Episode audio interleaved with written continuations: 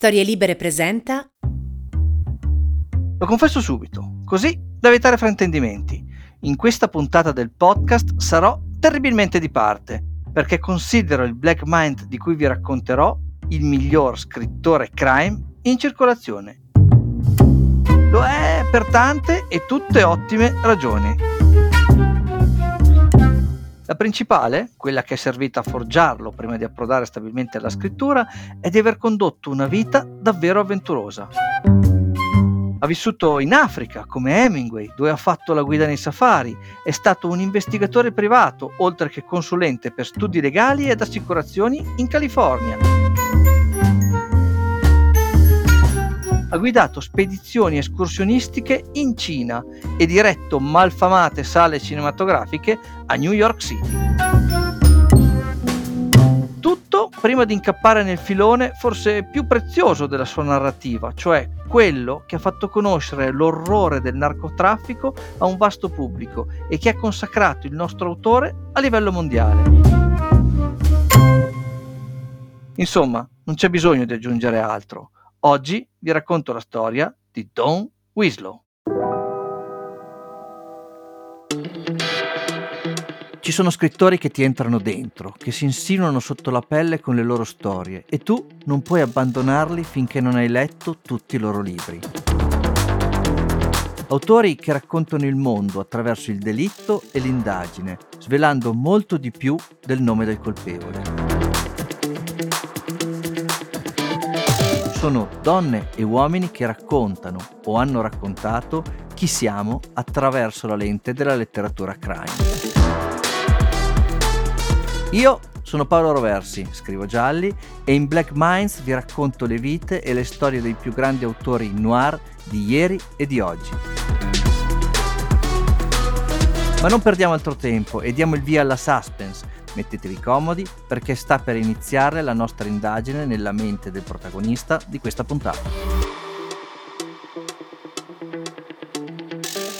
Don Winslow nasce il 31 ottobre 1953 a New York City e cresce a Perryville, una località balneare del Rhode Island. La passione per la scrittura cresce in lui sin da giovanissimo, grazie ai suoi genitori. Mia madre era una bibliotecaria e tornava a casa sempre con qualche libro da farmi leggere. Mio padre, invece, era un sottufficiale della Marina degli Stati Uniti che raccontava continuamente storie incredibili. Non solo, spesso a casa nostra invitava dei colleghi della Marina che raccontavano storie ancora più straordinarie. Credo che siano stati quei racconti a spronarmi a diventare un narratore.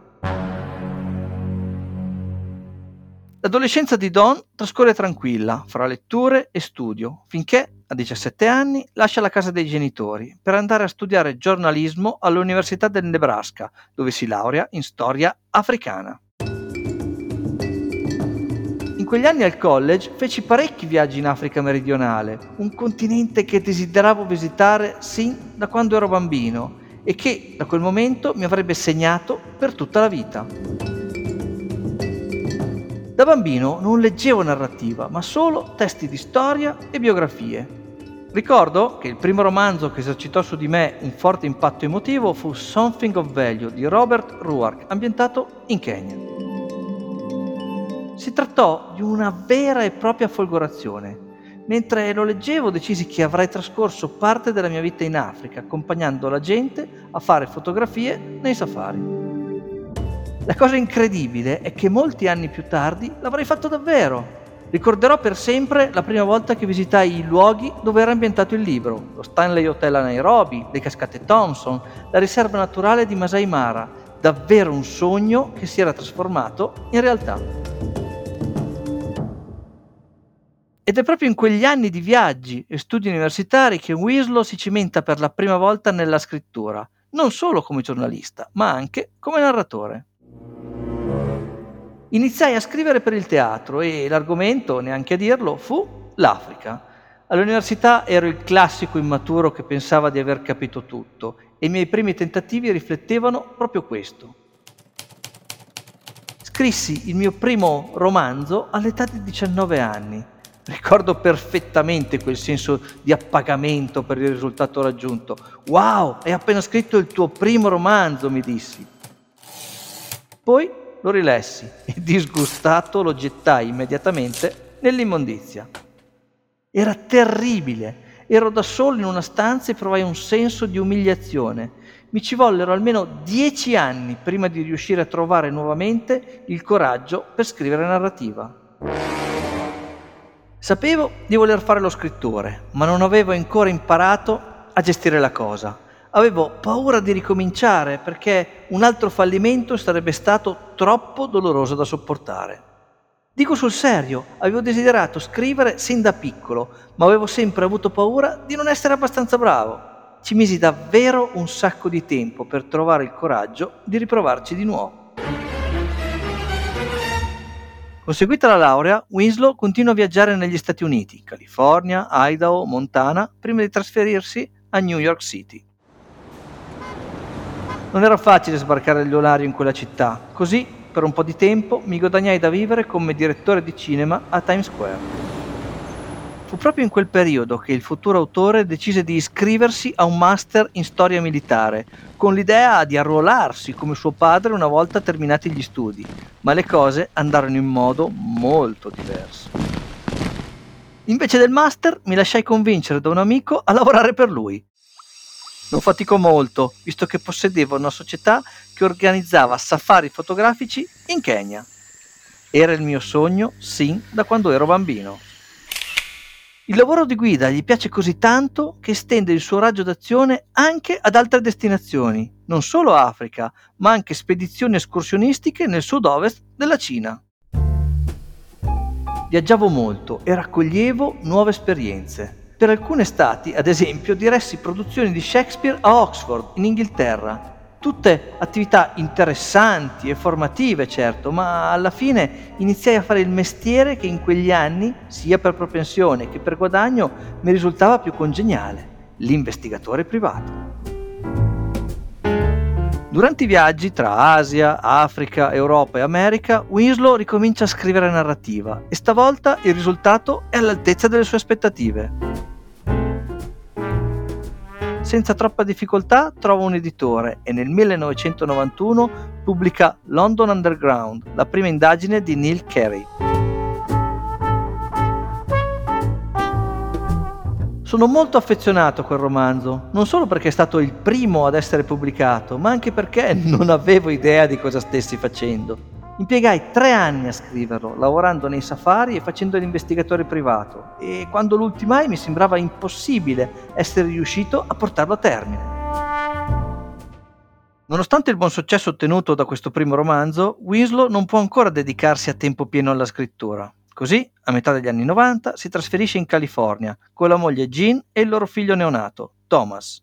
La mia professione di investigatore mi portava spesso in California per esaminare casi di incendi dolosi si può dire che mi specializzai in quel settore, forse in virtù delle mie capacità di narratore che mi aiutavano a spiegare in maniera chiara i casi alle giurie. Non è un periodo semplice quello per Don, che senza una casa vive insieme alla moglie e al figlio piccolo in stanze d'hotel per quasi tre anni, mentre continua a lavorare come consulente processuale in molti tribunali della California. Lavoravo come investigatore privato e consulente processuale, ma leggevo anche molti romanzi gialli durante le indagini. Riprendere a scrivere è stato naturale. Scrivevo ogni volta che avevo un momento libero, poche pagine al giorno, ma con costanza e dedizione. E la dedizione viene premiata con la pubblicazione, nel 1992, del secondo romanzo con protagonista Neil Carey, dal titolo China Girl. A questo ne seguiranno altri tre, sempre con lo stesso protagonista. Nevada Connection nel 1993, Lady Las Vegas nel 1994 e Palm Desert nel 1996. Nessuno, però, gli permetterà di spiccare il volo. Così decide di accantonare Carey per tentare una strada diversa e nel 1996 pubblica il romanzo Ultima notte a Manhattan. Anche stavolta l'accoglienza è buona, ma non sufficiente a cambiare il corso della sua vita. Ma è solo questione di tempo. La svolta definitiva, infatti, arriva l'anno seguente, il 1997. Pubblicato sei libri prima di poter lasciare il mio lavoro diurno e dedicarmi completamente alla letteratura. Il successo arrivò grazie al romanzo La leggenda di Bobby Z, che scrissi interamente sul treno, in California, fra Dana Point e Los Angeles, un capitolo per viaggio mentre andavo in qualche tribunale per le mie consulenze. La leggenda di Bobby Z imprime un'accelerazione mai vista alla carriera dello scrittore. Dopo la sua pubblicazione arriva un munifico contratto cinematografico che permette a Winslow di stabilirsi definitivamente nella sua amata California e di dedicarsi alla scrittura a tempo pieno. L'autore però non rinnega il percorso fatto fino a quel momento. Le molteplici attività lavorative rappresentano per lui una preziosa fonte di ispirazione.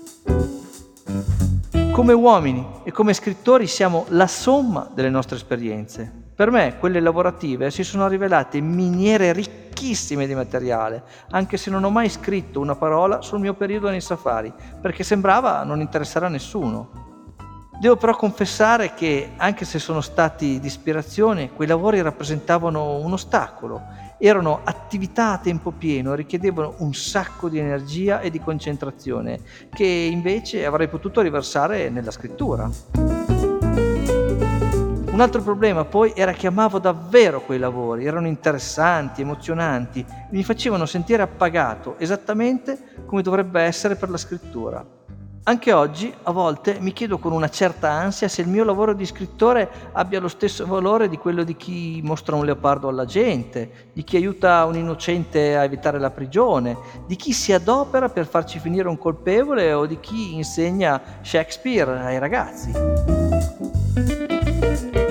Quello di cui sono certo, tuttavia, è che niente potrebbe rendermi più felice di essere uno scrittore.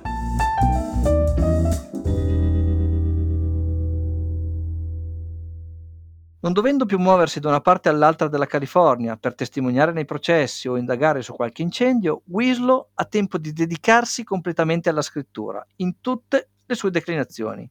Iniziai a collaborare col cinema e con la TV, in particolare, insieme a Shane Salerno, creammo per la NBC la serie Undercover, in cui si raccontavano le vite segrete di un'unità di elite del Dipartimento di Giustizia americano che, per incastrare degli intoccabili, si infiltrava sotto copertura per raccogliere le prove necessarie per arrestarli. La serie, in tutto 13 episodi, viene presentata in anteprima sulla rete NBC il 30 settembre 2001 e va in onda per una sola stagione. Gli ascolti non sono all'altezza delle aspettative e il network decide di cancellarla.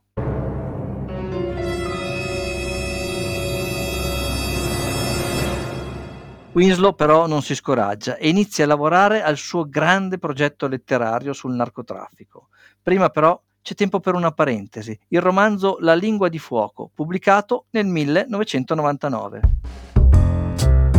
Era un libro che parlava di incendi in California, in cui riversai gran parte della mia esperienza maturata nel corso degli anni come consulente processuale per gli incendi dolosi.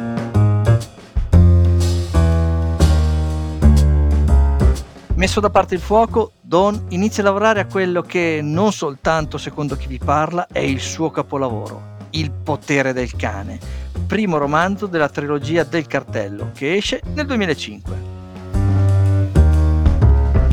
Ho impiegato sei anni per compiere le ricerche e scrivere il romanzo. Feci anche un viaggio in Messico sui luoghi che raccontavo per intervistare persone con esperienze simili a quelle dei personaggi protagonisti del libro. Scriverlo fu davvero un'impresa difficile e faticosa. Come si può immaginare, una storia con 5 personaggi principali in un arco di tempo di 35 anni e in vari continenti richiese molte stesure e tante parti dovetti riscriverle più volte. Tempo ben speso comunque, perché con il potere del cane Don Winslow si è indiscutibilmente conquistato un posto tra i grandi della letteratura crime. Nel romanzo il nostro Black Mind affronta l'intricato mondo dei cartelli della droga messicani. I protagonisti sono due, Art Keller e Adam Barrera. Il primo è un agente della DEA, l'agenzia americana che si occupa della lotta internazionale al commercio di stupefacenti. Il secondo è il capo del cartello della droga più potente del mondo. Keller e Barrera sono due personaggi decisamente agli antipodi. Rappresentano in un'estrema semplificazione il bene e il male, ma sono al contempo due personalità complesse di cui ho cercato di offrire uno spaccato psicologico esaustivo. Da uomo posso avere un'opinione sul bene e sul male, su quello che è giusto e ciò che è sbagliato. Posso distinguere gli individui in buoni e cattivi. Tuttavia, in quanto scrittore, non posso essere obiettivo, non è il mio mestiere. Il mio lavoro consiste nel portare i lettori nel mondo del narcotraffico, mostrare la realtà attraverso gli occhi dei personaggi, farla sentire attraverso i loro cuori e le loro anime.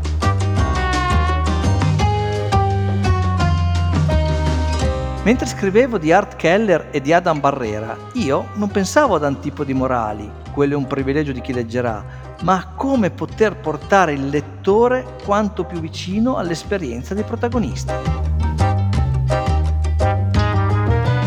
Obiettivo che Winslow ottiene alla grande. Il lettore, sin dalle prime pagine, si sente partecipe e intrigato sia quando operano gli agenti della DEA, sia soprattutto quando l'azione viene portata avanti dai narcos. Certo è più semplice quando ti trovi ad affrontare una personalità che possa definirsi buona, ma il mio lavoro è ritrarre il punto di vista del personaggio, anche qualora lo trovassi ripugnante e malvagio è certamente più difficile, ma è un mio dovere.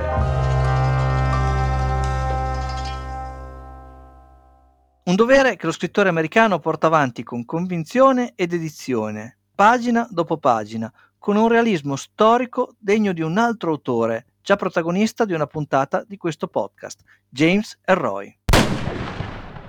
Uno dei miei difetti in quanto romanziere, almeno nelle prime bozze, è di scrivere troppo come uno storico. Sono stato forgiato dal mestiere del giornalista e per questo tendo a restare molto ancorato ai fatti reali, alla cronistoria. A volte però questo può risultare dannoso ai fini del romanzo, perché può capitarmi di non prestare sufficiente attenzione all'evoluzione drammatica della trama. Per questo, nelle successive stesure, devo compiere uno sforzo ulteriore, vale a dire decidere di accantonare i fatti realmente accaduti e concentrarmi sulla finzione letteraria, pur rimanendo entro i confini del reale.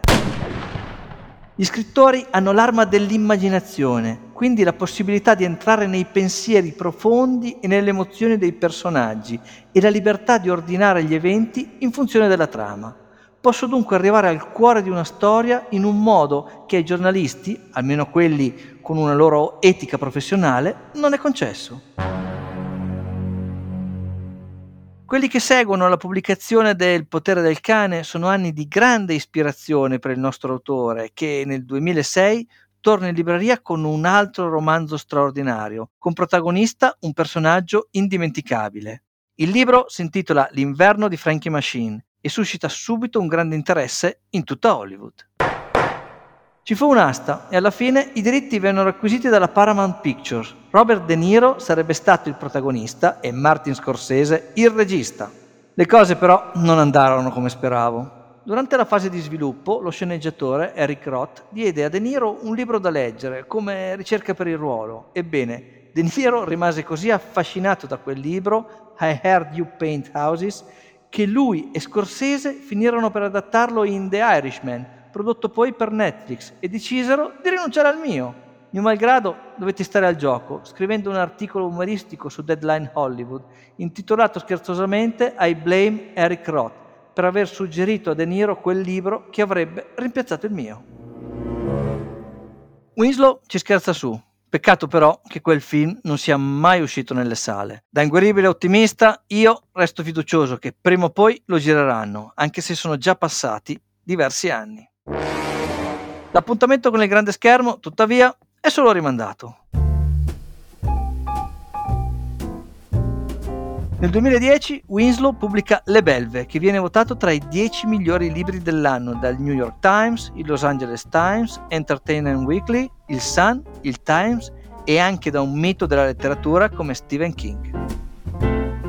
Non solo, i diritti cinematografici vengono subito acquistati dal regista Oliver Stone, che affida la sceneggiatura allo stesso Winslow insieme a Shane Salerno. Stavolta non si perde tempo. E nel 2012 la pellicola esce nelle sale, interpretata fra gli altri da Benicio del Toro, Salma Hayek e John Travolta.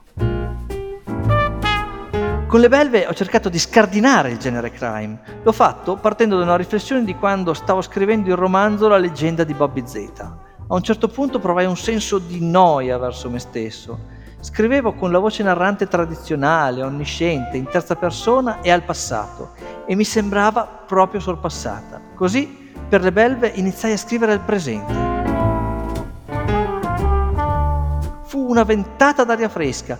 Improvvisamente sembrava che gli eventi si rivelassero da soli, in tempo reale. Forse è pretenzioso, ma si può dire che ho voluto fare con la letteratura criminale quello che fecero nel loro campo i registi della New Wave negli anni 60, ribellarsi alle regole arbitrarie. Inoltre ricercavo uno stile che riflettesse la frammentarietà con cui riceviamo oggi le informazioni, non solo nei libri, ma in internet, Skype, negli sms, nei film e nella televisione. Le informazioni arrivano da così tante direzioni e tanto rapidamente, in una modalità che credo vada a incidere sulla nostra identità. Alla fine posso dire che è stato davvero un esperimento riuscito.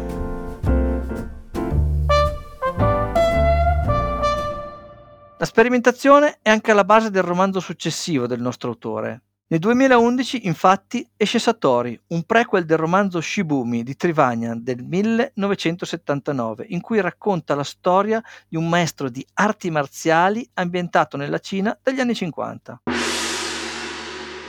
Anche questo è un romanzo strano e straordinario al tempo stesso, che non solo ottiene ancora una volta recensioni entusiastiche da parte di critici e colleghi, ma viene subito acquistato dalla Warner Bros. per farne un film con protagonista Leonardo DiCaprio. L'anno seguente, il 2012, Winslow torna nel mondo delle belve, scrivendone il prequel intitolato I re del mondo. Nel 2014, invece, tocca a Missing New York, la prima indagine di un nuovo personaggio, Frank Decker. Tuttavia l'anno da cerchiare in rosso sul calendario è il 2015, quando finalmente pubblica il secondo volume della trilogia del cartello, dal titolo, scusate il bisticcio, Il cartello. Il cartello fu un successo internazionale, scalò le classifiche di vendita in tutto il mondo, entrando nella top 10 del New York Times, del Washington Post, del Publisher Weekly, del Guardian, del Sunday Times, del Daily Mail e di diversi altri. Molti colleghi romanzieri come Stephen King, Michael Connelly e James Roy rimangono estasiati dal romanzo, definendolo uno dei migliori di Winslow e noi non possiamo che concordare, perché Il cartello è un libro corale, ambizioso, dallo sguardo vasto, uno di quei romanzi dall'impatto visivo forte e dal ritmo incalzante. Il potere del cane si apriva con il massacro, realmente accaduto, di 19 tra donne e bambini su una spiaggia messicana. Nella mente del lettore rimaneva l'immagine di una madre che stringeva a sé il figlio, cercando invano di proteggerlo dalle pallottole. Il secondo romanzo della saga inizia con il pianto di un neonato che si confonde con il rombo dell'elicottero che sta per stanare un signore della droga dal suo nascondiglio.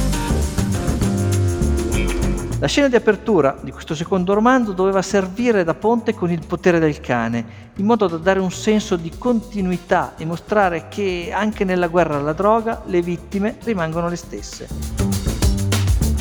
Mi serviva riportare Art Keller al punto in cui l'avevo lasciato nel primo libro. Anch'io, come scrittore, ho provato una sensazione simile. Dopo un periodo di pausa in cui ho scritto altro, mi sono ritrovato nei territori battuti durante il lavoro di ricerca e di stesura del potere del cane. Ho provato sensazioni ambivalenti nel ritornare a quel mondo con cui pensavo di avere chiuso e che credevo avesse chiuso con me dopo il primo romanzo. Da un lato non volevo tuffarmi di nuovo nella violenza e nel dolore, dall'altro pensavo di poter aiutare in qualche modo i lettori a comprendere quanto è accaduto in Messico in questi anni. Quando sono ritornato mi è sembrato di non essermene mai andato e anche oggi, a distanza di tanti anni, è ancora così.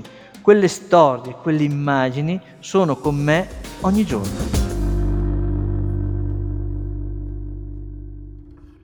Dopo il cartello, i lettori si aspettano il volume conclusivo, ma prima c'è tempo per un altro grande romanzo ambientato a New York, Corruzione, che esce nel 2017 e di cui la casa di produzione Fox ha acquistato i diritti cinematografici per realizzare un film con protagonista Matt Damon. Il 2019 finalmente è l'anno della terza e ultima puntata dell'epica trilogia del cartello il libro si intitola Il confine e critici e lettori ne rimangono folgorati. Tutti sono entusiasti della conclusione della saga, sentendosi al contempo, come è successo anche al sottoscritto, un po' orfani.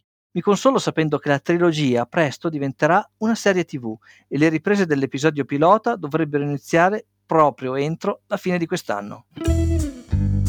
Negli ultimi anni il mondo del narcotraffico è molto cambiato, si è arricchito di strutture militari e di intelligence, per cui ho dovuto eseguire una grande quantità di ricerche. Quello che ho fatto è stato raccontare la grande storia delle guerre alla droga in Messico. I cartelli e gli altri poteri costituiti sapevano di dover controllare non solo gli eventi, ma anche la loro narrazione Così hanno corrotto, minacciato e ucciso tutti quelli che cercavano di raccontare una storia diversa. In primo luogo i giornalisti. Con il confine siamo arrivati alla fine di un viaggio, un viaggio nel mondo del narcotraffico che nessuno come Winslow ha raccontato con tanto realismo ed efficacia. Ma cosa rimane oggi di quel mondo in cui l'autore si è occupato per quasi 15 anni? Ancora oggi la legalizzazione di tutte le droghe appare per i governanti un'utopia, ma io sono convinto che sia l'unico sistema per ottenere dei risultati concreti. È bastato che solo tre stati americani legalizzassero la marijuana per causare una decrescita delle esportazioni dal Messico del 40%. La legalizzazione non è un'utopia, è l'esatto contrario, è un approccio pratico e di buon senso. A essere utopico è il proibizionismo, un piano strategico, assolutista, irrealizzabile e che non conduce ai risultati sperati. Potrebbero non ammetterlo pubblicamente, anche se cresce il numero di quelli che lo fa, ma la maggior parte dei poliziotti auspica una fine della guerra alla droga per tornare al lavoro che più gli compete. Prima di proseguire col nostro racconto, fermiamoci un attimo e, come facciamo sempre in questo podcast, concentriamoci sugli aspetti più pratici del mestiere, ad esempio sul metodo di scrittura adottato dal nostro Black Mind. Scrivo ogni giorno, al mattino presto, dalle 5.30 alle 10. Poi faccio un'escursione di 6 o 7 miglia prima di rimettermi nuovamente alla scrivania. Di solito lavoro su due libri alla volta, il secondo lo comincio quando il primo è in bozze. La scrittura per me è una vera dipendenza. Ma come nascono i suoi personaggi memorabili e quanta cura ci mette per renderli credibili? Trascorro molto tempo a immaginare come potrebbe essere il carattere dei miei personaggi, cerco di conoscerli. La storia avviene man mano che riesco a capire come si comporterebbe il protagonista in base al suo carattere. Utilizzando questo metodo però spesso mi capita di commettere degli errori. Una volta ho scritto 300 pagine prima di realizzare di essermi infilato in un vicolo cieco per seguire il personaggio. Oltre a inseguire i personaggi, tuttavia, c'è un'altra cosa fondamentale da cui il nostro autore è incalzato, l'ispirazione. Per trovarla si affida a un paio di romanzi che sono sicuro non vi appariranno per nulla scontati. Tra i miei libri preferiti ci sono Anna Karenina di Lev Tolstoi pubblicato nel 1877, e Middlemarch di George Eliot, pseudonimo di Mary Ann Evans, edito nel 1874. Due classici da cui c'è davvero moltissimo da imparare, due elementi in particolare. In primo luogo presentano un eccellente scavo psicologico dei personaggi e allo stesso tempo un elevato grado di partecipazione emotiva. I personaggi sono descritti con estremo acume e con molto calore umano. In secondo luogo, apprezzo l'ambizione.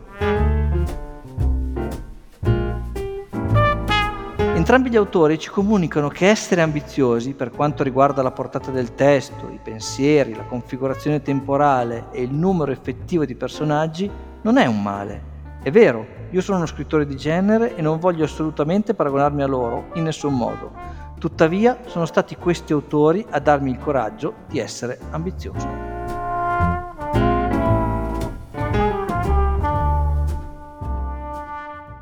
L'ispirazione, però, non arriva solo dai classici, ma anche da qualcosa di estremamente attuale, come le serie TV. Una delle mie serie preferite è Breaking Bad. Non scherzo, adoro quella serie e ho passato molto tempo ad Albuquerque dove è ambientata. L'importanza del cinema e delle serie TV per gli scrittori di crime è fondamentale. Pensateci un istante. The Wire, I Sopranos, Breaking Bad e True Detective sono esempi perfetti di narrazioni importanti dal punto di vista sociale e culturale. Oggi abbiamo a disposizione tante piattaforme che si ispirano a vicenda. È davvero un ottimo periodo per essere uno scrittore di crime. Lo è senza dubbio, ma torniamo al processo della scrittura, allo sporcarsi le mani. C'è un'espressione nel mondo del surf che suona più o meno così. A volte sei tu a cavalcare l'onda, a volte è l'onda a cavalcare te. E la seconda opzione è normalmente qualcosa di molto doloroso. Provo le stesse sensazioni rispetto alla scrittura. A volte sei tu a raccontare una storia, a volte è la storia che racconta te.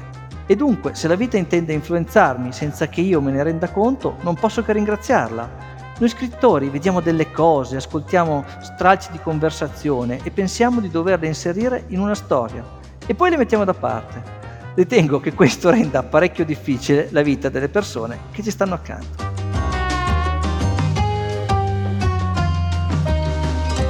Non scherzo, queste persone si trovano sempre a chiedersi se ciò che dicono o ciò che fanno finirà in un libro. E io vorrei evitarlo, lo vorrei più di quanto lo faccia veramente. Per questo non mi piacerebbe uscire a cena con uno come me. Io ci andrei come a cena con Winslow, sicuro che imparerei un sacco di cose, soprattutto sul suo rapporto con la scrittura. Anche se la scrittura è sofferenza, a me piace moltissimo il mio lavoro. Sono davvero stanco di sentire scrittori o artisti che dicono di soffrire. Tutti soffriamo, un principio fondamentale del buddismo. Il lavoro di noi tutti è in qualche modo difficile. Forse lottare è una parola più indicata. Io lotto ancora con la famigerata pagina bianca. Certi aspetti della scrittura non mi spaventano più. Ora non fatico molto per la struttura dell'opera, qualcuno direbbe che non me ne curo affatto. E non vado in panico se mi capita di avere un paio di giornate no. Ormai ho accumulato sufficiente esperienza e so di dover scrivere 4 o 5 versioni che non funzionano per arrivare poi a quella davvero buona. Insomma, il nostro Don adora scrivere e si sente bene quando lo fa. Condivisibilissimo, ci mancherebbe. Come anche questa ulteriore riflessione sulla scrittura di genere, spesso vituperata e considerata come un genere minore. Potrebbe sembrare che io stia tirando acqua al mio mulino, ma credo davvero che molta della buona letteratura che si scrive oggi sia proprio quella poliziesca. Certo, non siamo invitati ai parti più esclusivi, ma va bene lo stesso, e comunque quei parti mi annoiano da matti. Per quanto riguarda stile e contenuto, per me sono inseparabili. Il contenuto detta lo stile. Deve avere l'aspetto e il suono di ciò che è. Deve possedere un senso di realtà rispetto ai luoghi e alle persone che abitano in quei luoghi, non solo per quanto riguarda i dialoghi, ma anche nella struttura narrativa. Dopo aver esaminato il modo di interpretare la scrittura del Black Mind di cui stiamo indagando la vita, torniamo al nostro racconto. Archiviata la trilogia del cartello, Winslow pubblica Broken, una raccolta di sei racconti incentrati sui temi del crimine, della corruzione, della vendetta, della giustizia, della perdita e del tradimento. Ma è solo una parentesi perché il nuovo grande progetto che è in serbo si chiama Città in fiamme, come il primo volume della nuova trilogia. I prossimi due romanzi sono già stati scritti e usciranno rispettivamente nel 2023 e nel 2024. Si tratta di una serie in cui rifletto su cosa unisca le famiglie criminali d'America e gli eroi dell'Iliade e dell'Odissea di Omero.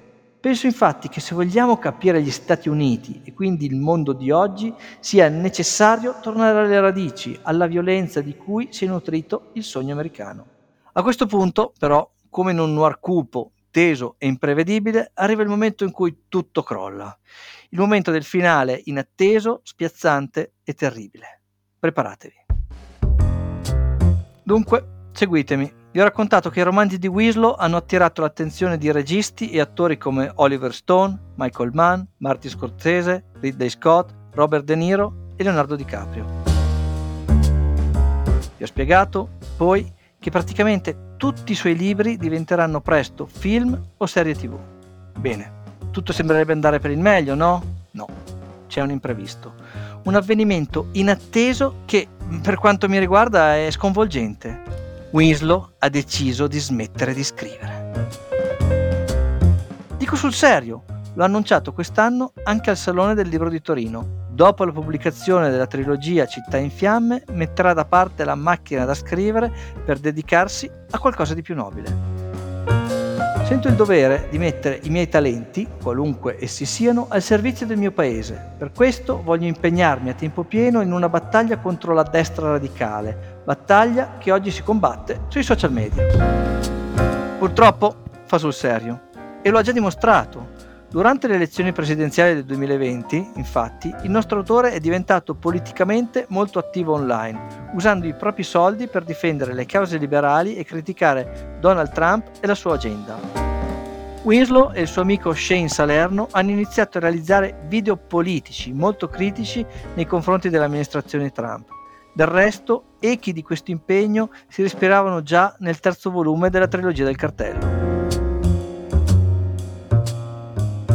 L'ultimo romanzo della trilogia è un libro politico, visto che il principale rivale del mio super poliziotto è un senatore ultraconservatore, abile su Twitter e con uno slogan da ripetere all'infinito. Quando sarò presidente costruirò un muro tra noi e il Messico, così non passerà neppure uno spillo. Facile capire che mi sono ispirato, no? Together we will make America great again. Facile, sì, Peccato che per noi amanti di questo immenso scrittore americano il suo ritiro rappresenti un vero colpo al cuore. Come quando l'eroe del romanzo alla fine muore e tu rimani con l'amore in bocca e un senso di spesamento. Forse è vero che l'America ha bisogno dell'impegno di Winslow, ma è altrettanto vero che anche noi lettori crime abbiamo bisogno di te, Don, e dei tuoi straordinari romanzi. Davvero, Don, non farlo! Continua a scrivere, questo sì che è il più grande servizio che puoi rendere a tutti noi lettori. Sul serio, cambia idea, Don, ripensaci.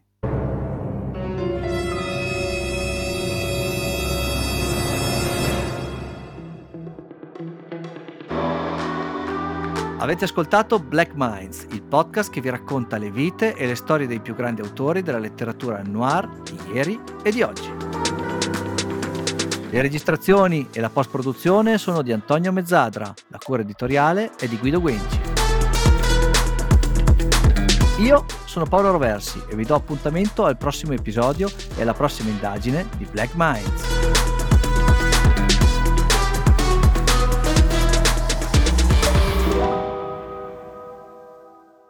Seppur basato sulle biografie reali degli scrittori, le parole pronunciate dai protagonisti sono utilizzate in modo fittizio, al solo scopo di illustrare, quanto più verosimilmente, i fatti riportati e sono quindi da intendersi come una rivisitazione frutto della fantasia dell'autore. Una produzione storielibere.fm di Gianandrea Cerone e Rossana De Michele. Coordinamento editoriale Guido Guenci.